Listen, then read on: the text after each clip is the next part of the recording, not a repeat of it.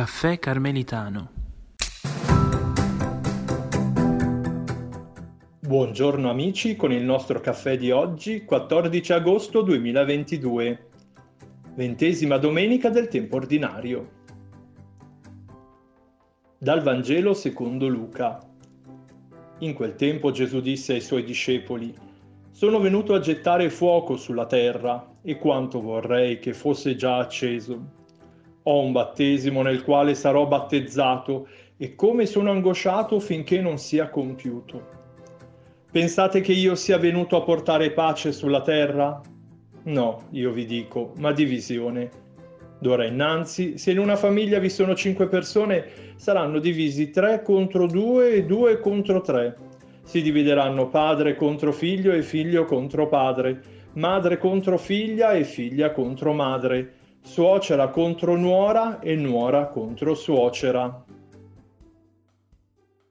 Queste parole di Gesù sono molto forti e dividono anche noi tra chi le condivide e chi no.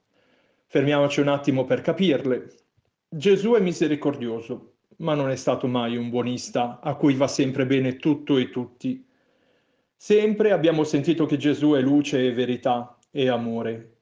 E quindi, se lui è così, verrà allo scoperto ciò che è buio, menzogna e odio, chi lo segue e chi lo avversa e ripudia. Allora è vero? Sì, Gesù porta la divisione non nel senso di odio, ma nel senso di dover scegliere da che parte stare, cosa accettare e cosa no. D'altronde le parabole sulla fine dei tempi parlano proprio di questo. Dio dividerà i capri dalle pecore, l'erba buona dalla zizzania, i pesci buoni da quelli che non lo sono, questa scelta inizia già qui e ora, a seconda di cosa vogliamo credere e vivere.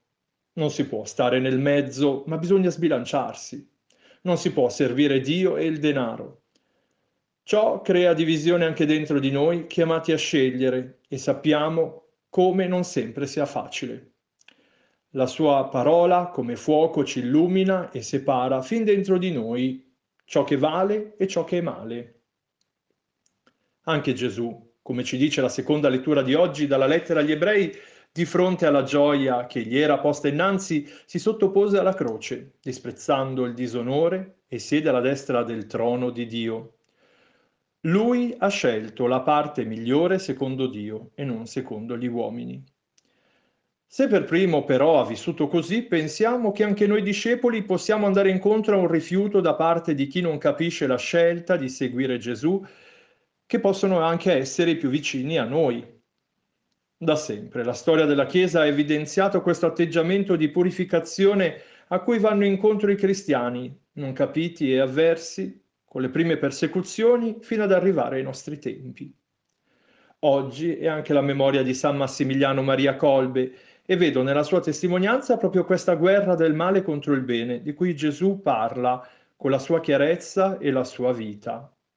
Il mondo cerca di annientare e zittire questa verità e questa luce, ma alla fine quello che sembra perdere risorge e quello che sembra morire e scomparire miseramente rimane perennemente nella memoria e nel cuore di tutti. L'ultima delle beatitudini parla chiaro. Qualcuno ci può dare addosso per la nostra fede, ma se saremo saldi, questo essere nella verità farà riflettere altre persone. Preghiamo.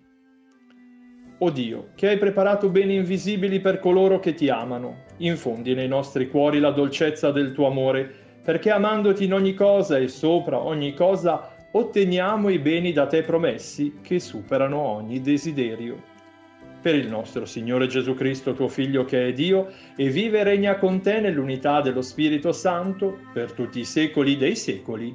Amen. Una buona e santa giornata a tutti voi.